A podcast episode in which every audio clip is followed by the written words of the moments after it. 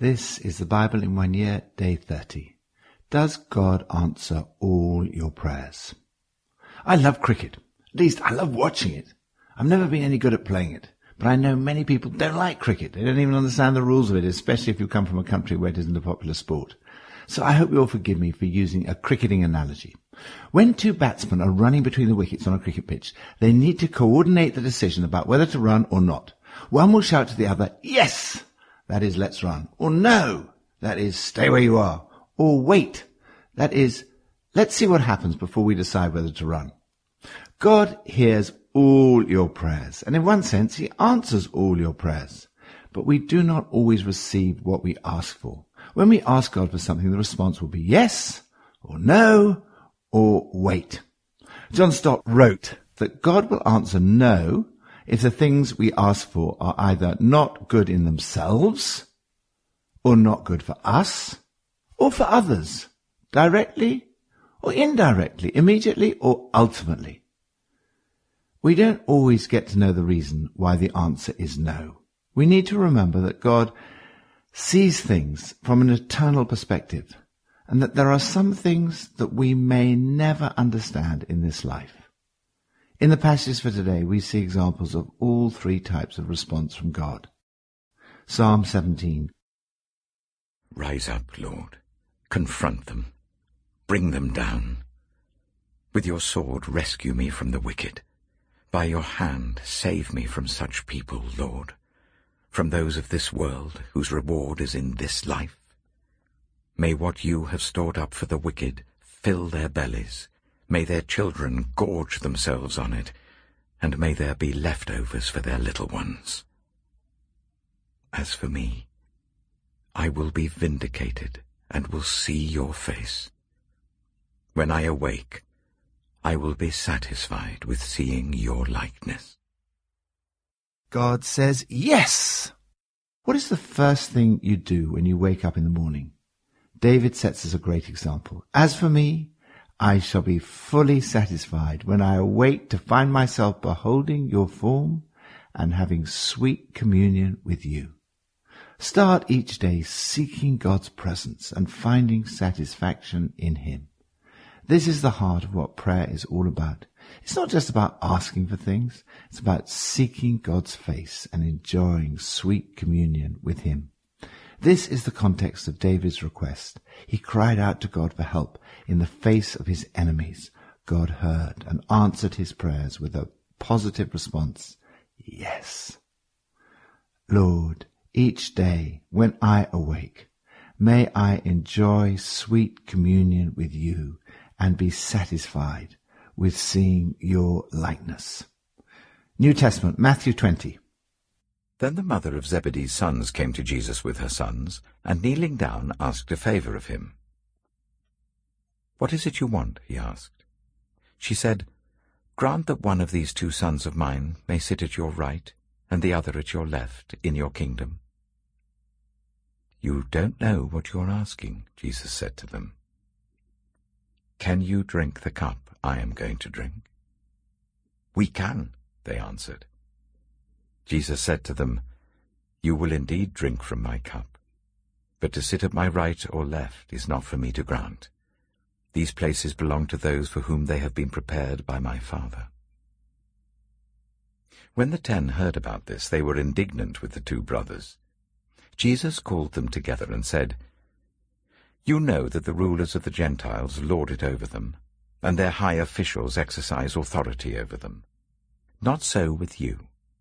Instead, whoever wants to become great among you must be your servant, and whoever wants to be first must be your slave, just as the Son of Man did not come to be served, but to serve, and to give his life as a ransom for many.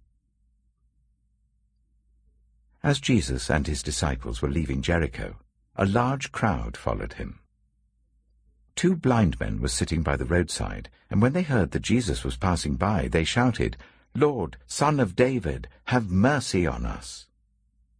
The crowd rebuked them and told them to be quiet, but they shouted all the louder, Lord, Son of David, have mercy on us. Jesus stopped and called them. What do you want me to do for you? he asked. Lord, they answered, we want our sight. Jesus had compassion on them and touched their eyes. Immediately they received their sight and followed him. God says no to one request, yes to another. Rick Warren writes, When the request is not right, God says no. When the timing is not right, God says slow. When you're not right, God says grow. But when the request is right and the timing is right and you are right, God says go. In this passage, we see two requests. The first receives the answer no, the second the answer yes. First, two requests. In both cases, Jesus asks, what do you want? He said to the mother of Zebedee's sons, what is it that you want? He said to the two blind men, what do you want me to do for you? In a way, it must have been obvious what they wanted. In the second instance, they were blind, so they must have wanted to see. But God wants us to be actively involved. The apostle James says, you do not have because you do not ask God. Jesus says, ask and it will be given to you. For everyone who asks receives. It may seem an obvious point, but the starting point of answered prayer is actually asking. Second, two responses. In the case of the request of the blind men, Jesus' response was yes. Jesus had compassion on them and touched their eyes. Immediately they received their sight and followed him. On the other hand, Jesus in effect said no to the mother of Zebedee's sons. This response also stemmed from compassion. Her request was for glory, power, and promotion for her boys. He points out that she doesn't seem to understand all the implications of her request. He said, Can you drink the cup I'm going to drink? The Old Testament prophet spoke in several passages of the cup of God's wrath.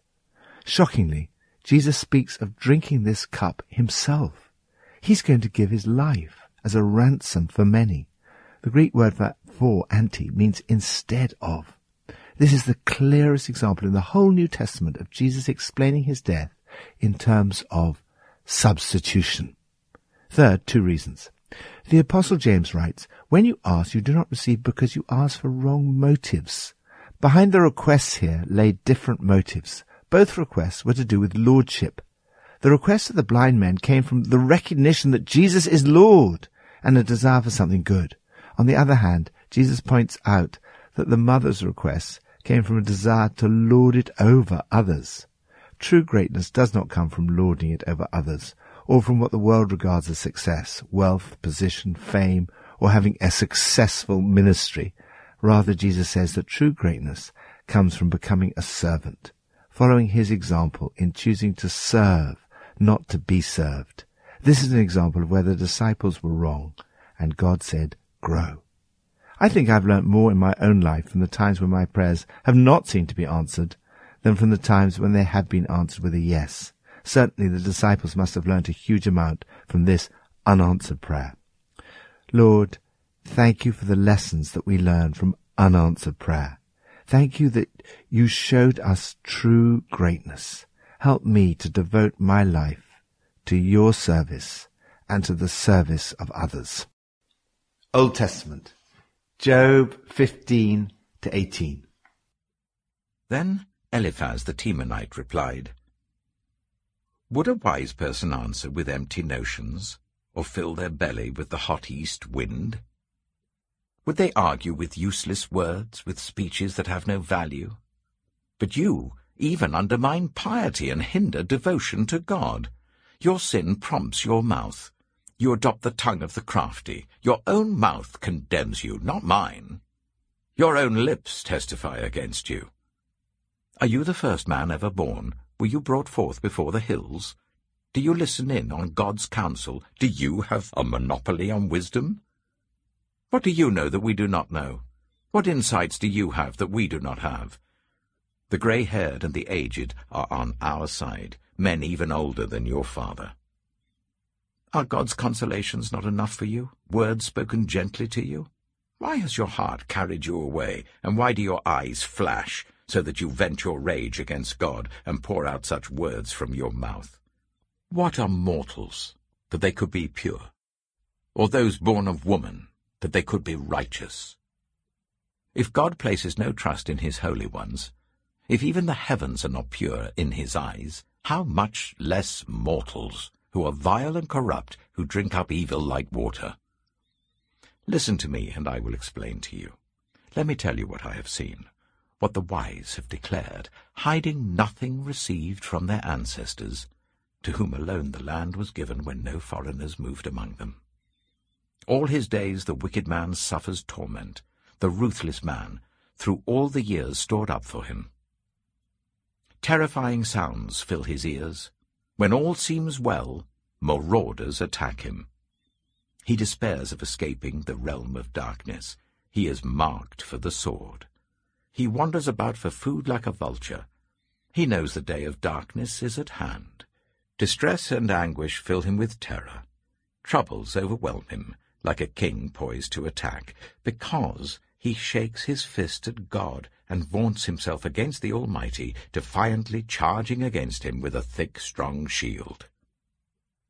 Though his face is covered with fat, and his waist bulges with flesh, he will inhabit ruined towns and houses where no one lives, houses crumbling to rubble. He will no longer be rich, and his wealth will not endure, nor will his possessions spread over the land. He will not escape the darkness. A flame will wither his shoots, and the breath of God's mouth will carry him away. Let him not deceive himself by trusting what is worthless, for he will get nothing in return. Before his time he will wither, and his branches will not flourish. He will be like a vine stripped of its unripe grapes, like an olive tree shedding its blossoms. For the company of the godless will be barren, and fire will consume the tents of those who love bribes. They conceive trouble and give birth to evil. Their womb fashions deceit. Job chapter 16 Then Job replied, I have heard many things like these. You're miserable comforters, all of you. Will your long-winded speeches never end? What ails you that you keep on arguing? I also could speak like you if you were in my place. I could make fine speeches against you and shake my head at you. But my mouth would encourage you. Comfort from my lips would bring you relief. Yet if I speak, my pain is not relieved, and if I refrain, it does not go away. Surely, God, you have worn me out. You have devastated my entire household. You have shriveled me up, and it has become a witness. My gauntness rises up and testifies against me. God assails me and tears me in his anger and gnashes his teeth at me. My opponent fastens on me his piercing eyes. People open their mouths to jeer at me. They strike my cheek in scorn and unite together against me. God has turned me over to the ungodly and thrown me into the clutches of the wicked. All was well with me, but he shattered me. He seized me by the neck and crushed me. He has made me his target. His archers surround me. Without pity, he pierces my kidneys and spills my gall on the ground. Again and again he bursts upon me. He rushes at me like a warrior.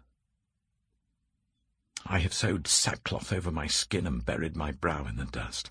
My face is red with weeping. Dark shadows ring my eyes. Yet my hands have been free of violence, and my prayer is pure. Earth, do not cover my blood. May my cry never be laid to rest. Even now my witness is in heaven, my advocate is on high. My intercessor is my friend, as my eyes pour out tears to God. On behalf of a man, he pleads with God as one pleads for a friend. Only a few years will pass before I take the path of no return. Job chapter 17 My spirit is broken, my days are cut short, the grave awaits me. Surely mockers surround me. My eyes must dwell on their hostility. Give me, O God, the pledge you demand. Who else will put up security for me? You have closed their minds to understanding, therefore you will not let them triumph. If anyone denounces their friends for reward, the eyes of their children will fail. God has made me a byword to everyone, a man in whose face people spit. My eyes have grown dim with grief, my whole frame is but a shadow. The upright are appalled at this, the innocent are aroused against the ungodly. Nevertheless the righteous will hold to their ways, and those with clean hands will grow stronger. But come on, all of you. Try again. I will not find a wise man among you. My days have passed, my plans are shattered. Yet the desires of my heart turn night into day. In the face of the darkness, light is near. If the only home I hope for is the grave, if I spread out my bed in the realm of darkness, if I say to corruption, You are my father, and to the worm, My mother, or my sister, where then is my hope? Who can see any hope for me? Will it go down to the gates of death? Will we descend together into the dust? Job chapter 18 Then Bildad the Shuhite replied, When will you end these speeches? Be sensible, and then we can talk. Why are we regarded as cattle and considered stupid in your sight, you who tear yourself to pieces in your anger? Is the earth to be abandoned for your sake, or must the rocks be moved from their place? The lamp of a wicked man is snuffed out, the flame of his fire stops burning, the light in his tent becomes dark, the lamp beside him goes out. The vigour of his step is weakened, his own schemes throw him down. His feet thrust him into a net. He wanders into its mesh. A trap seizes him by the heel, a snare holds him fast. A noose is hidden for him on the ground, a trap lies in his path. Terrors startle him on every side, and dog his every step. Calamity is hungry for him. Disaster is ready for him when he falls. It eats away parts of his skin. Death's firstborn devours his limbs. He is torn from the security of his tent and marched off to the king of terrors. Fire resides in his tent. Burning sulphur is scattered over his dwelling. His roots dry up below, and his branches wither above. The memory of him perishes from the earth. He has no name in the land. He is driven from light into the realm of darkness and is banished from the world. He has no offspring or descendants among his people, no survivor where once he lived. People of the West are appalled at his fate. Those of the East are seized with horror. Surely such is the dwelling of an evil man. Such is the place of one who does not know God. God says, wait. Do you realize that whatever difficulties you're facing right now, Jesus is praying for you? Poor Job had to put up with increasingly irritating speeches from his friends in which they condemned him more and more, wrongly accusing him. Job described them as miserable comforters. With their long-winded speeches, they were absolutely no help to him at all. Some people wrongly believe, as Job's so-called friends did, that our suffering in this life is always caused by our own sin or even by sin in a former life. So if people are born in poverty or with some genetic disorder, it must be their fault. This blame must be a terrible additional unnecessary suffering. The idea of reincarnation is totally repudiated in the Bible. This is how Job's so-called friends spoke about him. When your friends are suffering, avoid being a miserable comforter. Rather, as Job suggests, encourage, comfort and strengthen them and soothe their suffering. One thing you can always do is to intercede, pray on their behalf for them. Job said, my intercessor is my friend. As my eyes pour out tears to God on behalf of a human being, he pleads with God as one pleads for a friend. We're not told who the intercessor was, but whoever it was, he was a real friend to Job because he was pleading to God for him. The prayers of the intercessor may not seem to have been answered immediately, but they were eventually because God restored Job's fortunes. His answer to Job's intercessor and to Job was wait. Later it was Job's intercession for others that was the immediate cause of his restoration.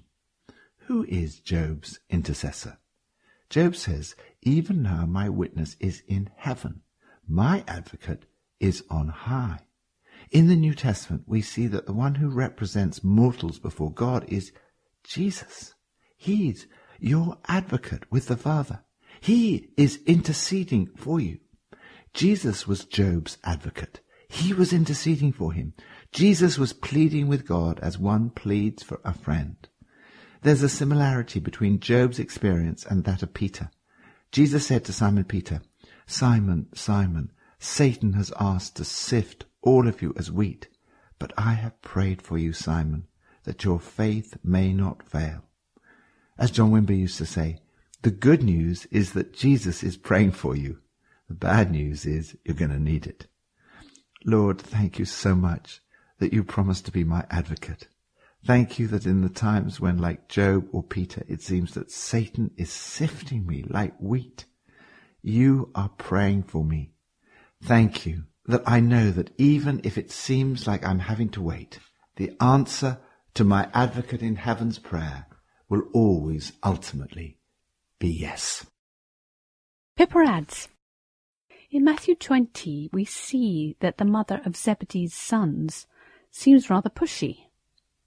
We can all be overambitious for our children. There is a right sort of ambition for our children and a wrong sort. Jesus says, You don't know what you're asking. So it is important to pray for our children along the lines of the will of God, not our own agenda or the world's.